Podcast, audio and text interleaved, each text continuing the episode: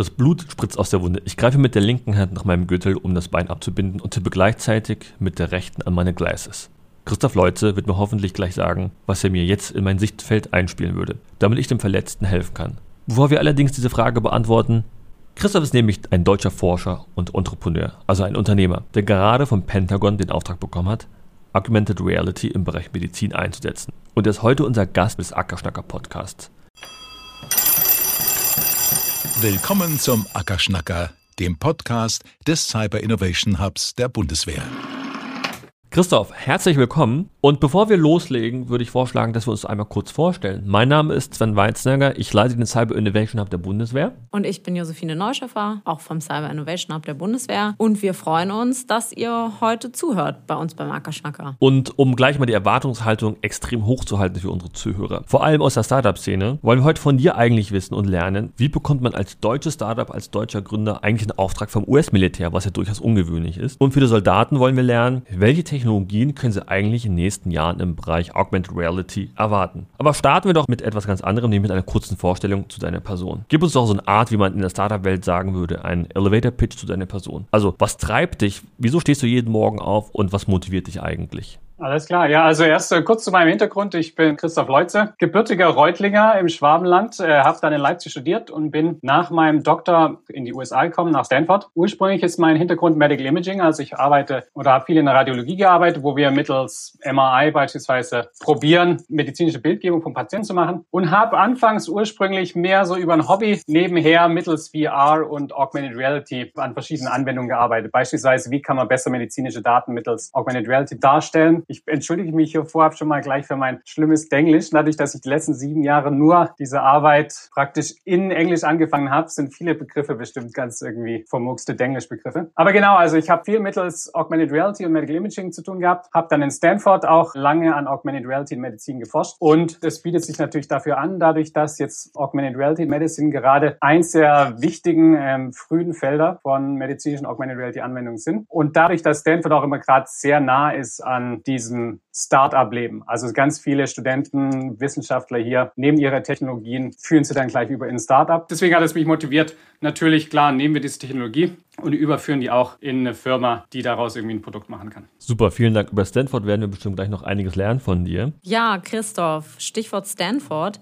Du so als Deutscher im Silicon Valley, wie bist du denn da überhaupt gelandet? Also wieso bist du 2013, du hast ja in Leipzig davor studiert und geforscht, gerade in die USA gegangen? Es war nach meinem Doktor. Es ging eigentlich ziemlich schnell. Ich hatte meinen Doktor fertig gemacht 2013, habe dann verteidigt und dann hat meine Chefin dann in äh, Stanford hat mitbekommen, dass ich mit meinem Doktor bald fertig bin und dementsprechend was suchen werde und hat mich angeschrieben. Und ich hatte ursprünglich mich noch woanders beworben, aber dann kam das Angebot aus Stanford und dann habe ich natürlich gedacht, klar, das klingt sehr aufregend. Der Plan war anfänglich nur für zwei, drei Jahre, ist jetzt schon ein bisschen länger, aber so kam das. Spannend. Ja, Stanford ist ja interessanterweise auch ein wenig deutscher, als man so denkt. Das Motto der Uni ist ja sogar in deutscher Sprache verfasst, die Luft der Freiheit weht. Wie spürt man diese Freiheit vor Ort? Also es gibt auch jede Menge Deutsche hier irgendwie im Silicon Valley generell. Die Freiheit merkt man also, was es gerade, weil wir bei diesem Thema Startups auch sind, was man da merkt, ist, dass es oft diesen Gedanken gibt, wir probieren es einfach mal aus. Also man, ist, man fühlt weniger so diese Zwänge, ah, das könnte schiefgehen und das könnte schiefgehen und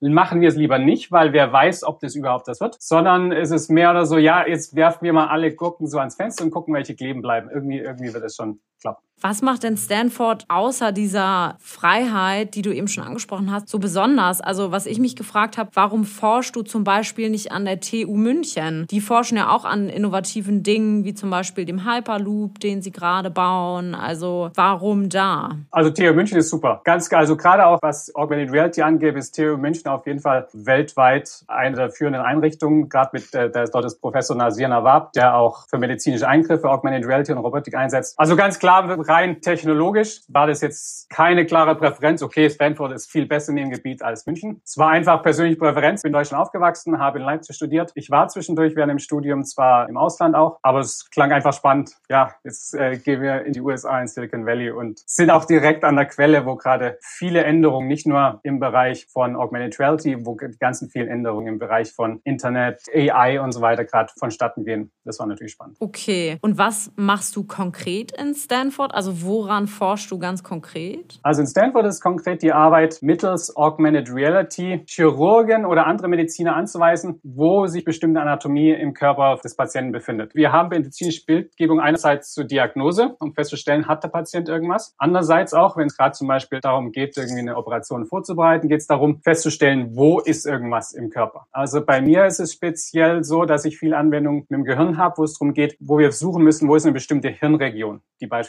stimuliert werden muss oder so. Aber es kann auch für einen Tumor sein, wenn man finden muss, wo ist ein Tumor im Körper, den wir während der Operation herausnehmen müssen. Und momentan ist es natürlich so, also man macht diese medizinische Bildgebung, zum Beispiel MRT oder CT, dann haben wir unsere Daten, die jetzt inzwischen immerhin auf dem Bildschirm, auf einem separaten Bildschirm sind. Und dann muss der Mediziner, der Arzt irgendwie probieren, von diesen 2D-Daten auf dem separaten Bildschirm auf den Patienten diese Translation zu machen. Also herausfinden, okay, der Tumor ist leicht unterhalb dieses Knochens und muss sich dann da irgendwie orientieren. Und was natürlich jetzt viel einfacher wäre, ist, wenn wir einfach diese medizinische Bildgebungsdaten nehmen und direkt auf den Patienten projizieren. Also wir nehmen dann ein Headset, das hier ist die HoloLens 2 von Microsoft, senden es auf und dann ist der Plan, dass wir diese Daten direkt hier auf den Patienten projizieren, wie so ein Heads-Up-Display für Ärzte. Und der Arzt dann sieht, okay, hier muss ich lang, hier muss ich aufpassen und da ist mein Tissue, das ich betrachten möchte. Lieber Christoph, du hattest gesagt, Schwerpunkt deiner Forschung ist AR und wir sehen dich ja jetzt auch per Bild. Was die Zuhörer jetzt nicht sehen können leider, ist, dass du gerade uns die HoloLens gezeigt hast, was ziemlich beeindruckend aussieht. Und wir alle kennen ja Google Glass. Das ist ja schon einmal gescheitert, wobei ich sagen würde, Scheitern ist per se nichts Schlimmes, eher im Gegenteil, sondern man lernt ja dadurch. Ist für dich Google Glass eigentlich für immer abgeschrieben oder kommt es zurück? Und wenn ja, was sind eigentlich die Learnings aus deiner Sicht? Was wird anders sein in Zukunft?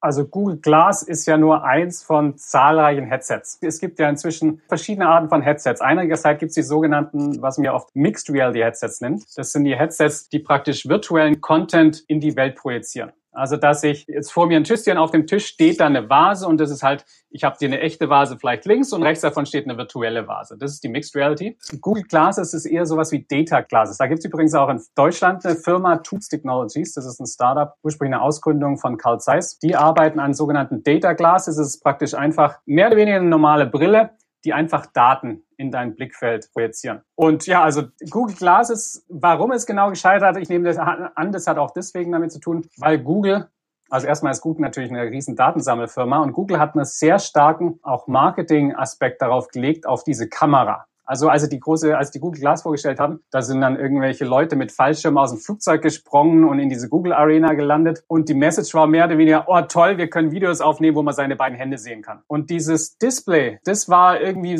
fast so ein Nebenaspekt von diesem Google Glass. Es war irgendwie so toll, jetzt können wir alles aufnehmen und wir können unsere Hände trotzdem noch benutzen zum Kaffee trinken. Und das war natürlich ein bisschen, gerade bei so einer Firma wie Google, ein bisschen scary. Deswegen nehme ich an, dass es nicht so ankam. Worauf man natürlich mehr Wert legen kann, also worauf was auch mir speziell sehr wichtig ist, ist natürlich auch das Display. Das es uns erlaubt, jetzt plötzlich diesen virtuellen Content in die Welt zu projizieren und uns Dinge anzuzeigen, zu denen wir sonst keinen Zugriff haben. Und Google Glass lebt sogar noch. Also es ist nur kein Consumer Product. Ich glaube, die arbeiten an Business-Anwendungen. Hier in Stanford ist übrigens auch ein Deutscher, der Katalin Voss, der arbeitet an einer Google Glass-Anwendung für autistische Kinder, wo sie autistischen Kindern die Google Glass aufsetzen und dann mittels Gesichtserkennung wird den autistischen Kindern aufgezeigt, ob der Gegenüber gerade glücklich ist oder unglücklich. Also gerade autistische Kinder, die Probleme haben, Emotionen zu erkennen, denen wird mittels dieser Google Glass die Emotion des Gegenübers dargestellt. Also es ist, sie ist nicht tot, aber es ist auch nur eine von vielen Classes. Und es ist jetzt gerade momentan nicht der Vorreiter, was die verschiedenen Augmented Reality Technologien angeht. Also es gibt andere Augmented Reality Technologie Devices, gerade Microsoft mit der HoloLens ist ganz weit vorne, die wesentlich mehr können. Und wir haben ja alle, glaube ich, gelernt, ich glaube, das war so 2015, 2016. Ich persönlich habe in Hamburg gelebt und habe mich total gewundert, wieso die Menschen auf ihre Handys starren im Park, wobei man in Hamburg lieber über den Hafen gucken möchte. Pokémon Go. Ja, also das war ja so eine klassische Anwendung. Klar, das war jetzt keine Brille, um Himmels Willen, ne? sondern das war auf dem Handy und die Leute haben versucht, mit Bällen Pokémons zu fangen, glaube ich. Ich glaube, das so war der erste Bezugspunkt von mir persönlich und auch viele andere, die letztendlich mit dem Thema in Berührung kamen. Hast du da irgendwie gemerkt, hey, da kommt so ein Hype, so eine Welle wegen diesem Consumer-Thema? Oder war das komplett abgesondert aus dieser, sag mal, Stanford-Bubble, Wissenschaftsbubble? Oder hast du da was gemerkt, dass da was kommt? Es hat sich schon genau um die Zeit, auch gerade die HoloLens kam so mehr oder weniger um die gleiche Zeit raus, dann VR. Viele neue VR-Devices, die plötzlich viel zugänglich und günstiger waren für Consumer, kamen auch zur ähnlichen Zeit raus. Da hat sich schon extrem viel getan die letzten Jahre. Auf jeden Fall, ja. Ja, das merken wir auch im Cyber Innovation Hub. Also wir haben super viele VR-AI-Projekte, die gerade im Anlauf sind, teilweise schon durchführen. Wir haben, glaube ich, letztens mit der Führungsakademie der Bundeswehr mit AR Minecraft nachgebildet, wo man ein Lager bauen kann. Ne? Also du musst halt nicht mehr auf einem Blatt Papier das machen, sondern kannst wirklich Klötze nehmen und baust dir so ein Feldlager auf innerhalb von wenigen Minuten. Das ist eine ganz andere Art und Weise zu arbeiten.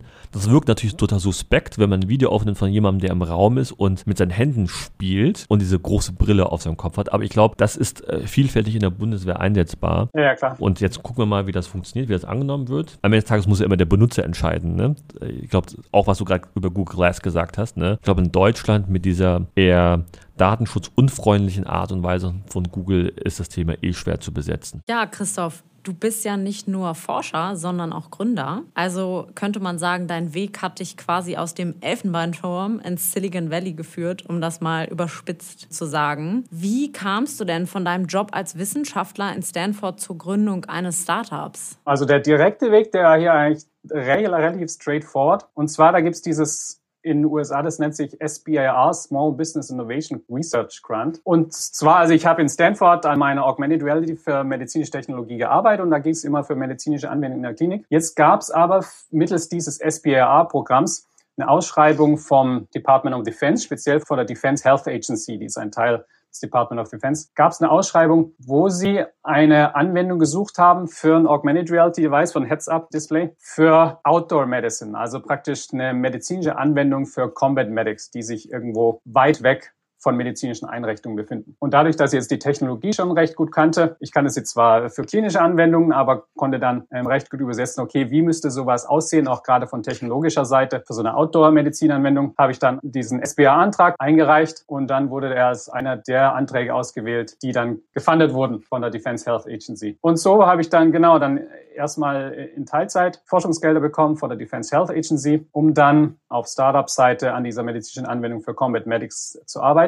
Und so hat es dann angefangen. Genau, da gibt es dann auch mehrere Phasen. Es gibt dann bei diesem SBA erstmal Phase 1, was mehr oder weniger so eine Trial-Phase ist, wo geschaut wird, ja, können die das überhaupt? Und dann wird ausgesucht, okay, die Unternehmen, die es am besten gemacht haben, werden Phase 1, die bekommen dann Phase 2, was dann das richtige so Startup-Funding ist, um aus dieser technologischen Idee ein Produkt oder zumindest einen Prototypen zu entwickeln. Okay, war das denn so, dass du einfach die Ausschreibung gesehen hast und dann hast du dich mal auf gut Glück beworben? Oder würdest du schon vielleicht auch sagen, dass dieses Valley-Umfeld, dieser Spirit, der da im Silicon Valley herrscht, dich beeinflusst hat? Weil deutsche Wissenschaftler verschreiben sich ja oft ganz der Forschung. Hast du da das Gefühl, da tickst du ein bisschen anders oder war es, wie gesagt, so dieser Spirit, in dem du dich jetzt ja auch bewegst? Der Spirit ist ja auf jeden Fall. Dass, wenn man in der Wissenschaft ist, gerade in Stanford, dann ist im Hintergedanken immer ähm, auch die Frage, okay, wie können wir es kommerziell umsetzen? Also gerade auch beispielsweise in Stanford gibt es verschiedene Programme, die speziell darauf ausgerichtet sind, Wissenschaftlern den Weg zu weisen, ihre Technologien zu kommerzialisieren. Also es fängt an mit einem Programm beispielsweise, das nennt sich Stanford Ignite, so ein Mini-MBA für Wissenschaftler, will ich das nennen, wo man also einen Intensivkurs macht über zwei Monate, in dem Wissenschaftlern einfach beigebracht wird, wie funktioniert Accounting, wie funktioniert ein Business Pitch, wie funktioniert Marketing und diese ganzen Ideen, mit denen man eigentlich nicht so wirklich bekannt ist als Wissenschaftler. Gerade als Wissenschaftler hat man immer so ein bisschen den Hintergrund, okay, wir haben einen Hammer, Jetzt gucken wir nach den ganzen Nägeln, die wir damit irgendwie schlagen können. Und Stanford zeigt dann mit diesen Kursen so ein bisschen auf, okay, wir sollten vielleicht uns erstmal den Need anschauen, also den, wir sollten uns erstmal anschauen, was brauchen die Leute eigentlich oder was für Probleme entstehen, die wir mit einer Technologie oder mit einer verwandten Technologie überhaupt lösen können. Und da gibt's hier sehr viele Kurse. Dann gibt's natürlich auch sehr viele Vorbilder. Also man kennt immer irgendwelche Leute hier, die schon mal was ähnliches gemacht haben, die schon ein Startup gemacht haben oder die einem dann halt auch aufsagen können, und das war dann dir der Fall hier, die dann aufsagen können, hey, schau doch mal nach, da gibt's diese Small Business Innovation Grants. Das könnte doch was sein. Da könntest du dich vielleicht mal drauf bewerben. Und so kam ich dann drauf, dass ich von jemand gehört habe, der auch schon mal ein Startup in Resonanzdemografie hatte, kam ich dann drauf, habe nachgeschaut, was gibt's denn da, für, wie funktioniert das genau, was gibt's denn da für Themen. Und dann war es auch ein bisschen Zufall, dass gerade zu der Zeit, als ich nachgeschaut habe, ein Thema war, wo ich mich technologisch einfach super damit auskannte, dass ich da praktisch selber direkt losschreiben konnte und diesen Antrag schreiben konnte. Okay. Ja, an der Uni der Bundeswehr in München gibt es auch so ein Founders-Programm. Ist jetzt vielleicht nicht ganz so mega fancy, glaube ich, wie in Stanford, aber das geht auch schon in die richtige Richtung. Auch Stichwort Unternehmer fördern. Was ich bei der Recherche herausgefunden habe, ist jetzt überhaupt bei diesem ganzen Themenkomplex AR, gibt es ja in der EU weiterhin wirklich noch relativ wenige AR-Hardware-Unternehmen obwohl die Forschung hier wirklich wichtige Beiträge geleistet hat. Also zum Beispiel das kritische Problem der AR war ja lange Zeit das sogenannte Tracking, dass man punktgenau die Abbildung der projizierten Grafiken auf die vorhandene Umgebung packen kann, jetzt mal salopp gesprochen. Und eine Lösung dafür hat das Bonner Fraunhofer Institut gefunden. Aber wieso gibt es dann so wenig Unternehmen in, in der EU in diesem Bereich? Hast du dafür eine Erklärung oder was müsste hier anders laufen? Genau, das stimmt erstens Optik. Optik ist natürlich Deutschland ganz vorne dabei. Aber dann auch Tracking. Eins der ersten Unternehmen, das eine SDK, das, das praktisch Software-Tools für Tracking bereitgestellt hat, dieses ähm, Unternehmen relativ einfach macht, irgendwelche Objekte zu tracken oder beispielsweise auch Poster, dann virtuellen Content auf Poster oder so virtuellen Contents projizieren, war Metaio. Metaio war ein Münchner Startup und das habe ich gar nicht erwähnt, aber das stimmt. Das hatte eigentlich auch eine Rolle gespielt mit meinem Interesse in VR. Und zwar der Gründer von Metaio war Thomas Alt. Thomas Alt hat ursprünglich, glaube ich, bei VW gearbeitet und hat dann über so ein VW Startup Accelerator, dieses Metaio gegründet, als Ausgründung. Und das war ursprünglich in München angesiedelt. Und dann hat vor ein paar Jahren irgendwann, also es war auf jeden Fall ein Pionier auf dem Gebiet Metaio, aber die waren halt ein Pionier wahrscheinlich ein bisschen zu früh, um irgendwie groß an zahlreiche Anwender zu verkaufen, aber halt waren dann genau zur richtigen Zeit da, dass Apple an dieser Anwendung interessiert war. Und Apple, gerade als sie mit dem AR-Kit angefangen haben, haben das Metaio gesehen, haben gesagt, super, das sind gerade die Weltbesten auf diesem Gebiet, haben Metaio aufgekauft und dann kam ein Großteil der Metaio-Crew hier nach, in Silicon Valley. Und ich wusste das ursprünglich gar nicht, aber ich habe dann zufällig, ich war hier beim Target, Target ist so ein Supermarkt, so ein Kaufhof. Und ich war beim Target und war mit meinem Sohn in der Lego-Abteilung und dann höre ich neben mir plötzlich jemand Schwäbisch reden, Stiefes Stuttgarterisch. Und dann stand da Thomas Alt mit seinem Sohn und dann haben wir festgestellt, dass wir beide Deutsche da gerade mit unseren Kindern Legos im Target in Silicon Valley angucken. Und dann hat er mir erzählt über seinen Hintergrund, wie sie als Metaio in Silicon Valley kam und dann von Apple aufgekauft wurden. Da kam ich dann auch äh, ein bisschen mehr rüber rein, über in, in diese ganze VR-Technologie. Aber das war nur ein Beispiel, dass es natürlich schon auch die Beispiele gibt. Aber dass vielleicht in Deutschland dann, vielleicht fehlt dann noch das Kapital, dass so ein Metaio von sich aus dann zu dem großen Unternehmen warten kann. Dann kommt halt doch ein Google und kauft Metaio auf, statt dass irgendeine deutsche Firma da was Erfolgreiches draus machen kann. Es ist wahrscheinlich vor allem das Kapital, denke ich. Und ich glaube, es gibt so einen berühmten Vortrag zum Thema, was ist eigentlich der Grund, wieso Startups so erfolgreich sind? Und ich dachte, es wären die Gründer selbst, das Geld. Und am Ende kam heraus, es ist Timing, Timing, Timing. Also Glück und Glück kann man auch provozieren durchaus ein Stück weit. Und ich finde super spannend, was du gerade gesagt hast, weil du hast auch gesagt, man war vielleicht zu früh. Ähm, das haben wir bei ganz vielen Technologien erlebt. Und äh, ich glaube, wir packen das in die Show Notes, diesen Vortrag, dass der Faktor Timing eigentlich der entscheidende am Ende des Tages ist. Neben Kapital natürlich. Ja, was mir jetzt natürlich auf der Zunge brennt, die Frage ist, wie kriegen wir dich denn wieder zurück nach Deutschland, lieber Christoph? Ich glaube, das ist schon möglich. Das haben wir noch sehr im Kopf, auch gerade dadurch, dass meine Eltern, meine Eltern wohnen noch in Reutlingen und sind auch nicht mehr die Jüngsten. Deswegen haben wir uns schon sehr im Kopf, dass wir irgendwann wieder zurückkommen werden wollen. Aber genau, wie das jetzt genau funktioniert, ich habe mitbekommen, dass es gerade in Tübingen, in Tübingen gibt es diesen sogenannten Cyber Hub, Cyber Silicon Valley. Ich glaube, es nennt sich natürlich zahlreiche Gegenden, irgendwie das Silicon Valley von irgendwo. Aber da soll es anscheinend so ein paar Programme geben, die die Rückkehr erleichtern sollen. Aber aber so genau weiß ich das noch nicht. Also das muss ich auch mal schauen, wie das genau gehen soll. Ich habe es aber noch sehr auf dem Langzeitplan. Also irgendwann wollen wir schon wiederkommen. Vielleicht können wir nachhelfen. Man hört auf jeden Fall eine große Sehnsucht. Auf jeden Fall. Jetzt kommen wir zu deinem Spezialgebiet, AR im Bereich MedTech. Operationstechniken werden ja Roboter gesteuert inzwischen durchgeführt teilweise oder auch, äh, wir sehen das in Filmen und in, in, Serien, also CT und MRT. Also man weiß letztendlich, wo die Organe oder die Tumore in den jeweiligen Körperstellen liegen, indem wir auch durch die Haut schauen. Du hattest gerade auch vorhin erwähnt, als Differenzierung zwischen den verschiedenen äh, Anwendungen Mixed Reality, das wäre genau der Fall. Ja. Und du sagst einem LinkedIn-Profil was ganz Spannendes und darauf habe ich eine Frage. Und zwar, ich lese das mal ganz kurz vor, weil jetzt nicht jeder LinkedIn äh, vor sich hat. AR in der Medizin kann den Arzt weg vom Bildschirm bringen und zurück zum Patienten. Hm, habe ich mich gefragt. Das klingt ja irgendwie kontraintuitiv. Das passt irgendwie nicht so zusammen. Kannst du uns vielleicht kurz erklären, wie du das eigentlich meinst? Also erstmal ist natürlich in der Medizin ganz vieles Daten, datenbasiert. Das sind einerseits die Imaging-Daten natürlich, die wir haben über die Patienten, aber es sind auch alle zahlreiche anderen Daten über Diagnose, über irgendwelche Blut oder sonst irgendwas. Alles auf dem Bildschirm. Das heißt, wenn der Patient hineinkommt, dann schaue ich mir erstmal ein Bildschirm, probiere mir irgendwie ein Bild zu machen und bin praktisch die ganze Zeit nur fast auf dem Bildschirm gucken und habe kaum Zeit, mich direkt dem Patienten zuzuwenden. Mit AR kann ich mir jetzt praktisch, also wenn ich ein Headset aufhabe, mit einem Heads-Up-Display, das mir diese ganzen Informationen einblendet, kann ich mich natürlich die ganze Zeit dem Inf Patienten zuwenden und trotzdem können mir sämtliche Informationen bereitgestellt werden. Das können einerseits bildgebende Informationen sein, beispielsweise, dass mir irgendwie auf den Patienten projiziert wird, wo wichtige Anatomie ist. Es können aber auch andere Daten sein über den Blutdruck, über andere Blutwerte oder was gerade wichtig ist. Kannst du uns verraten, was dein Produkt aktuell kann, wenn du das überhaupt darfst? Ja. Was für Funktionen, was für Dinge, die es vielleicht noch nicht so gab oder wo es konkret helfen kann inzwischen? Allzu viel kann man da nicht sagen, aber generell, also was ich, ich natürlich erzählen kann, was, worum dieses SBA-Ausschreibungsprojekt ging, ist mittels der HoloLens die HoloLens 2 ist der Device, den das US-Militär in näherer Zukunft in modifizierter Form zur Verfügung haben wird, mittels der HoloLens Anatomie auf den Patienten zu projizieren. Also, dass da Combat Medic oder auch während Bodycare-Szenarios, das sind Szenarios, wo Soldaten, die keine spezifische Sanitäterausbildung haben, aber doch beispielsweise im Event, wo es viele Verletzte gibt, mithelfen müssen, wo ihnen aufgezeigt wird, wo sich wichtige Anatomie befindet, wo ihnen dann die verschiedenen Schritte und Wege ähm, für eine Behandlung aufgezeigt werden und wo sie dann, wenn Netz zur Verfügung steht, sie zu einer Folgeeinrichtung sich verbinden können. Kennst du das Projekt Patient Only von der Bundeswehr, von der Universität in München vielleicht? Sagt dir das was? Nee, aber das schreibe ich mir gleich auf. Nimm das mal gerne mit. Ich erkläre mal kurz, was das ist. Als ich angefangen habe, war einer der ersten Projekte, die mir vorgestellt werden, Patient Only. Und genau das, was du gerade gesagt hast, da ist ein verwundeter Soldat oder eine Soldatin und vielleicht hat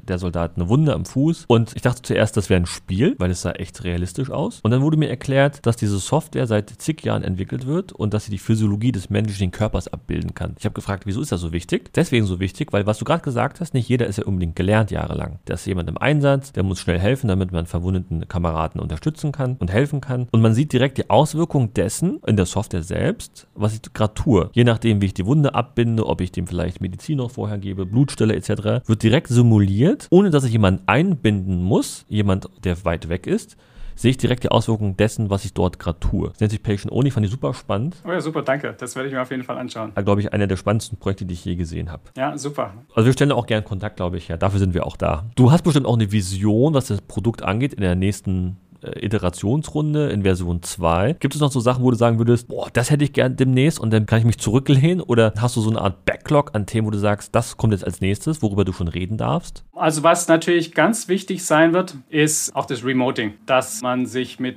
fernen Einrichtungen verbinden kann und dass dann ein Arzt in einer Ferneinrichtung beispielsweise in deinen Bildschirm Anmerkungen machen kann, wo wichtige Stellen sind im Patienten, die zum Beispiel zu behandeln sind. Da gibt es auch schon ein ähnliches Produkt, das Microsoft sogar mit der HoloLens zur Verfügung stellt. Das nennt sich Dynamic 365 Remoting, das natürlich aber jetzt nicht speziell für medizinische Anwendungen optimiert ist. Aber das ist eine wichtige Anwendung, die kann unter Umständen auch einen extrem sinnvollen Einsatz haben. Und da sind wir zum Beispiel momentan in Kontakt auch wieder über Stanford mit einem Arzt in Kenia, im im Westen von Kenia. Und der hat dort eine äh, medizinische eine Medical School, eine medizinische Ausbildungseinrichtung mit aufgebaut, weil dort natürlich das Problem besteht, dass die eine extrem niedrige Dichte an Medizinern pro Einwohner haben. Also die haben irgendwie, er hat mir Zahlen genannt, ich glaube 20 Mediziner auf, ich glaube es waren über Millionen Menschen, die in der Gegend wohnen. Also die haben extreme Unterversorgung. Und da ist natürlich jetzt super, wenn wir so Anwendungen haben, die es auch irgendwie helfen, da remote einerseits zu trainieren, andererseits aber auch vielleicht bei komplizierten Sachen, wo man dann halt doch nicht den Spezialisten vor Ort hat, bei komplizierten Sachen mitzuhelfen. Wenn man dann so eine Anwendung hat, die es erlaubt, auch in eher austere Environments, wo in Umgebungen, wo man nicht zahlreiche Infrastruktur und Medizin medizinische Geräte hat, anzuwenden, dann könnte es extrem nützlich sein. Also das ist, denke ich, ist auf jeden Fall ein wichtiges Anwendungsgebiet. Also es hieße ja im Umkehrschluss, je höher die sogenannte Sense of Urgency, je nachdem, wo ich mich gerade befinde, umso eher bin ich bereit, neue Dinge zu adaptieren und neue Technologien vielleicht auch einzusetzen. Das heißt, es könnte sein, dass wir so etwas, was du gerade erwähnt hast, in Gebieten vorfinden, wo wir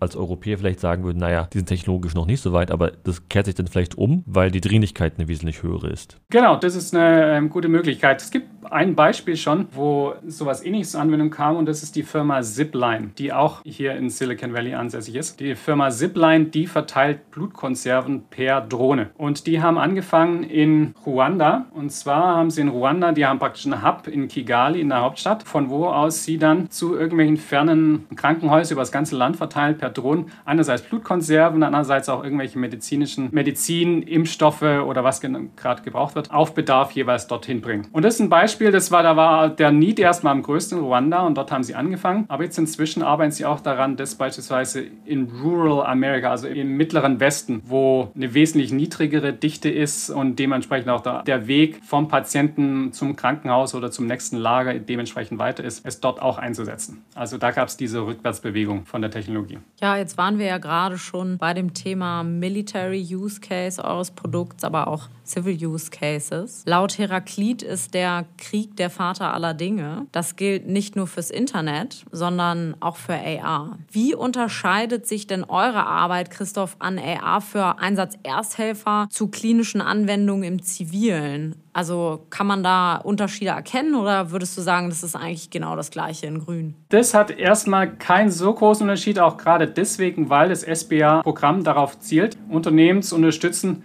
sogenannte Dual-Use-Anwendungen zu entwickeln. Also bei unserer Anwendung ist speziell im Hintergedanken, okay, wir arbeiten natürlich mit der Defense Health Agency daran, es für Sanitäter, Combat Medics zu entwickeln. Es soll aber dann auch sinnvoll sein für zivile Anwendungen, für First Responder oder ähm, Sanitäter im zivilen Bereich. Von daher wird es bei unserer Anwendung speziell keinen großen Unterschied geben, außer natürlich die behandelnden Wunden oder die, die behandelnden Szenarien sind natürlich extrem anders. Die behandelnden Szenarien, die wir mit der Defense Health Agency entwickeln, das ist das sogenannte für Tactical Combat Casualty Care, TCCC, Tactical Combat Casualty Care Framework, wo es darum geht, einem Soldaten, der im Einsatz verwundet wurde, mittels dieses Frameworks möglichst schnell Hilfe zukommen zu lassen. Und im zivilen Anwendungsbereich sind die Frameworks natürlich alle ein bisschen anders. Da passiert es eher, dass jemand irgendwie einen Herzinfarkt oder einen Schlaganfall hat oder einen Autounfall, während es seltener vorkommt, dass jemand in New York auf eine IED tritt oder so. Okay. Und um nochmal zum technologischen Aspekt zurückzukommen, gibt es denn außer diesen MedTech-Use Cases von AR für die Wirtschaft und vor allem für die Streitkräfte auch andere Use Cases aus deiner Sicht? Das gibt es auf jeden Fall, also da arbeiten wir nicht dran, aber das Militär hat dieses große Programm, also es nennt sich IVAS, Individualized Visual Augmenting System.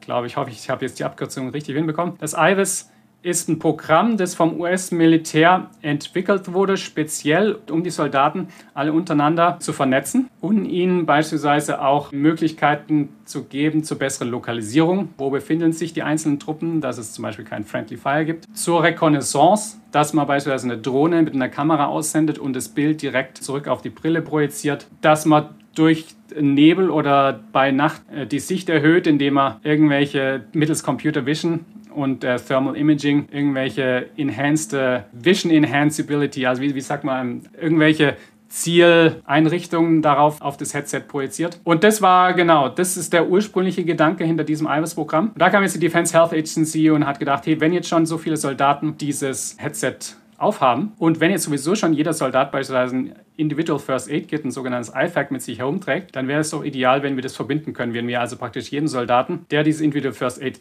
Kit hat, der normalerweise eine Basic Life Saving Ausbildung hat, wenn wir dem jetzt noch mittels Headset zur Seite stehen können, dass er, wenn es dann wirklich, auf der einen Seite gibt es natürlich die Theorie und die haben alle trainiert, aber wenn es dann wirklich zum Einsatz kommt, ist es nochmal was anderes, dass wir denen damit zur Seite stehen können. Okay. Was ich mich auch gefragt habe jetzt bei euch, ich weiß nicht, ob du das jetzt sagen kannst, aber bei deinem Unternehmen Nakamiya testet ihr da zum Beispiel eure Prototypen auch direkt mit Soldaten? Das ist der Plan, also momentan noch nicht, aber genau das ist der Plan. Mal auch schauen, wie das dann alles von der Zeit her mit Corona genau funktioniert, wobei das ja bisher ganz äh, positiv ausschaut, dass man dann speziell nach San Antonio, Fort Sam, wo die Combat Medics ausgebildet werden, gehen und dort direkt mit Soldaten testen, ja. Okay. Du bist ja schon ein bisschen auf dieses SBIR Programm eingegangen. Als ihr euch dafür beworben habt, war das schon klar, dass ihr dann mit dem Pentagon zusammenarbeiten werdet? Oder wie hat sich das konkret gestaltet? Also auch überhaupt dieser ganze SBIA-Mechanismus, der ist ja wirklich super spannend, auch potenziell für die UnternehmerInnen unter unserer Hörerschaft. Vielleicht kannst du da noch mal ein bisschen was zu erzählen. Also genau, das war schon klar, dass wir da eng mit dem DHA, mit der Defense Health Agency zusammenarbeiten werden, dadurch, dass diese Ausschreibung speziell von der Defense Health Agency für diese Technologie war. Und zwar funktioniert es also jetzt speziell, wie schaut es bei uns in unserem Fall aus? Wir hatten diesen Antrag geschrieben, dann kam irgendwann die Zusage und dann ging der Vertrag los. Der Vertrag, diese Phase One dieses SBRA Grants war erstmal ein halbes Jahr. Das war dieses halbe Jahr, wo das DHA erstmal praktisch sehen wollte, können wir denn sowas überhaupt? Und da haben wir dann in diesem halben Jahr monatlich einmal eine Telekonferenz gehabt mit der Defense Health Agency, wo wir den einerseits präsentiert haben, woran wir gerade arbeiten, wo die dann Feedback gegeben haben, was nützlich und was weniger nützlich ist und was denn noch sinnvoll wäre für weitere Versionen. Also wir haben dadurch einerseits Anleitung bekommen, besser zu verstehen, was braucht die Defense Health Agency eigentlich und was ist nützlich für die. Für die Defense Health Agency ist es natürlich auch sehr sinnvoll. Die sind praktisch von Anfang an ganz nah an der technologischen Entwicklung. Also von Anfang an sehen die, okay, das sind die technologischen Probleme, die gerade von diesen Unternehmen adressiert werden. Das wird jetzt innerhalb der nächsten Monate passieren und die bekommen nicht irgendwann ein Produkt vorgesetzt, das sie nicht verstehen, sondern sie sind dadurch, dass sie während des ganzen Entwicklungsprozesses mit dabei sind, kapieren sie wirklich besser, okay, was sind denn die wichtigen Keypoints, die wichtigen Schlüsselpunkte dieses Produktes. Super spannend. Also jetzt so aus der Perspektive, die du da gesammelt hast, auch in der Zusammenarbeit mit der Defense Health Agency, was kann denn die Bundeswehr vom Pentagon lernen? Also Vergleich Zusammenarbeit zwischen Staat und Startup-Szene, Deutschland versus USA? Ich kann natürlich jetzt nicht ganz allgemein sprechen, dadurch, dass ich nicht genug weiß, wie jetzt die Bundeswehr genau funktioniert, auch gerade was Technologieentwicklung angeht. Und dadurch, dass ich jetzt beispielsweise auch bei der US Army mich vor allem jetzt mit diesem IVAS-Programm auskenne und ähm, über andere Programme jetzt auch nicht speziell Bescheid weiß. Aber was ich erzählen kann über dieses IVAS-Programm, was ich sehr interessant fand und was ich denke, ist ein sehr guter Ansatz, ist es folgendes, dass beispielsweise während dieses IVAS-Programms, also dieses Headset-Programms, sehr früh schon die Soldaten frühe Prototypen von der HoloLens in die Hände bekommen haben oder auf den Kopf bekommen haben, mit zum Teil auch wirklich sehr Beta-Anwendungen, also Anwendungen, die noch zahlreiche kleine Fehler hatten und die nicht ideal waren. Und von Anfang haben die Soldaten es ausprobiert und Feedback gegeben, was funktioniert und was funktioniert nicht. Und haben dann auch zusammen mit Microsoft in dem Fall das Produkt weiterentwickelt, Hardware weiterentwickelt, aber auch Softwareanwendungen mit weiterentwickelt, die dann wirklich nützlich für die Soldaten sind. Also sie haben konstant dieses Feedback gehabt von den Soldaten, von den Usern und wirklich entlang dieses, das ist auch so ein bisschen dieser Silicon Valley Approach. Also du machst dein Minimum, sogenanntes Minimum Viable Product, gibst es den Usern in die Hände und bekommst dann constant Feedback, auch mittels A-B-Testing, was funktioniert und was nicht. Und so ist praktisch diese Entwicklung gerade an diesem IVAS. Ja, genauso arbeiten wir auch bei uns im Cyber Innovation Hub. Also dass wir ein MVP haben und das ganz eng mit den Soldaten testen und potenziell dann iterativ noch weiterentwickeln, je nach deren Bedürfnissen. Und das ist wirklich sehr, sehr fruchtbar, diese Methode. Das können wir auch aus eigener Erfahrung auf jeden Fall ganz dick unterstreichen. Und ist wahrscheinlich auch gerade in den Feldern, denke ich, die sich so schnell entwickeln. AR AI, wenn man da wartet, bis was fertig ist und dann denkt, okay, und sich dann erstmal zwei Jahre überlegt, bis man diese Technologie kapiert hat, ob das funktioniert, dann ist es schon wieder out to date und dann, dann ist man hinten dran. Deswegen, genau, ist es gerade für schnell entwickelnde Filter wie AI, AR besonders sinnvoll. In Deutschland gibt es den Begriff der Goldranlösung. Wie heißt das in Amerika? Gibt es einen ähnlichen Begriff? Wenn man zu lange wie? Sagen wir dazu. Okay. Gibt es in den USA so einen ähnlichen Begriff, wo man fünf Jahre sich in einen Keller einschließt, Funktionalitäten beschreibt und dann erst an den Benutzer geht und feststellt, den Benutzer gibt es gar nicht mehr oder die Anforderungen sind, haben sich komplett verändert? Gibt es so einen, so einen Begriff in den USA oder ist das kulturell total verpönt, diese Denke? Ich spreche jetzt auch wahrscheinlich Silicon Valley. Silicon Valley ist natürlich alles okay, MVP sofort an den User und die Needs zu verstehen. Ich weiß nicht, ob wir einen Begriff haben für speziell, was du meinst, dass wir so an dem User vorbei entwickeln. Ist ja auch eine Antwort. Ne, das ist doch schon mal sehr interessant. Ja. Lieber Christoph, abschließende Frage. Was würdest du mir in meinem HoloLens anzeigen, damit ich dem Verletzten helfen kann? Das ist eine gute Frage. Ein bisschen muss ich aufpassen, was ich erzählen kann. Also es hängt sehr stark davon auch von deinem Erfahrungslevel ab. Wir nehmen jetzt an, du bist kein ausgebildeter Sanitäter. Du hattest aber vor einigen Jahren mal eine Erste-Hilfe-Ausbildung beispielsweise beim Führerschein. Und jetzt wird das AR-Headset dir praktisch wie ein Mentor während der Behandlung des Patienten zur Seite stehen. Und als Mentor, das bedeutet erstmals mit dir durch bestimmte Checklisten gehen, wie atmet der Patient, sind die Luftwege frei, hat er einen Puls und dir bei der Behandlung zur Stabilisierung des Patienten helfen. Andererseits wird es dich zu einem Experten verbinden, der einerseits sehen kann, was du siehst über die Kamera des AR-Headsets und die Anweisungen zur Behandlung des Patienten. Andererseits aber auch über diese Kamera sieht und über deinen Input und was du ihm erzählst, sieht, wie es dem Patienten geht und damit die Sanitäter, die dann möglichst bald zu dir entsandt werden, aufklären kann über den Zustand des Patienten, so dass sie es bei ihrer Ankunft sofort so effektiv wie möglich den Patienten behandeln können. Lieber Christoph, wir danken dir für das Gespräch und du bist natürlich recht herzlich eingeladen, wenn du mal in Deutschland sein solltest, vor allem in Berlin, um ein bisschen Silicon Valley Spirit zu spielen. Komm gerne ins Cyber Innovation Hub der Bundeswehr. Wir würden uns sehr freuen, dich zu begrüßen. Ja, super gerne. Oh ja, gerne, würde ich sehr gerne mal vorbeikommen, ja.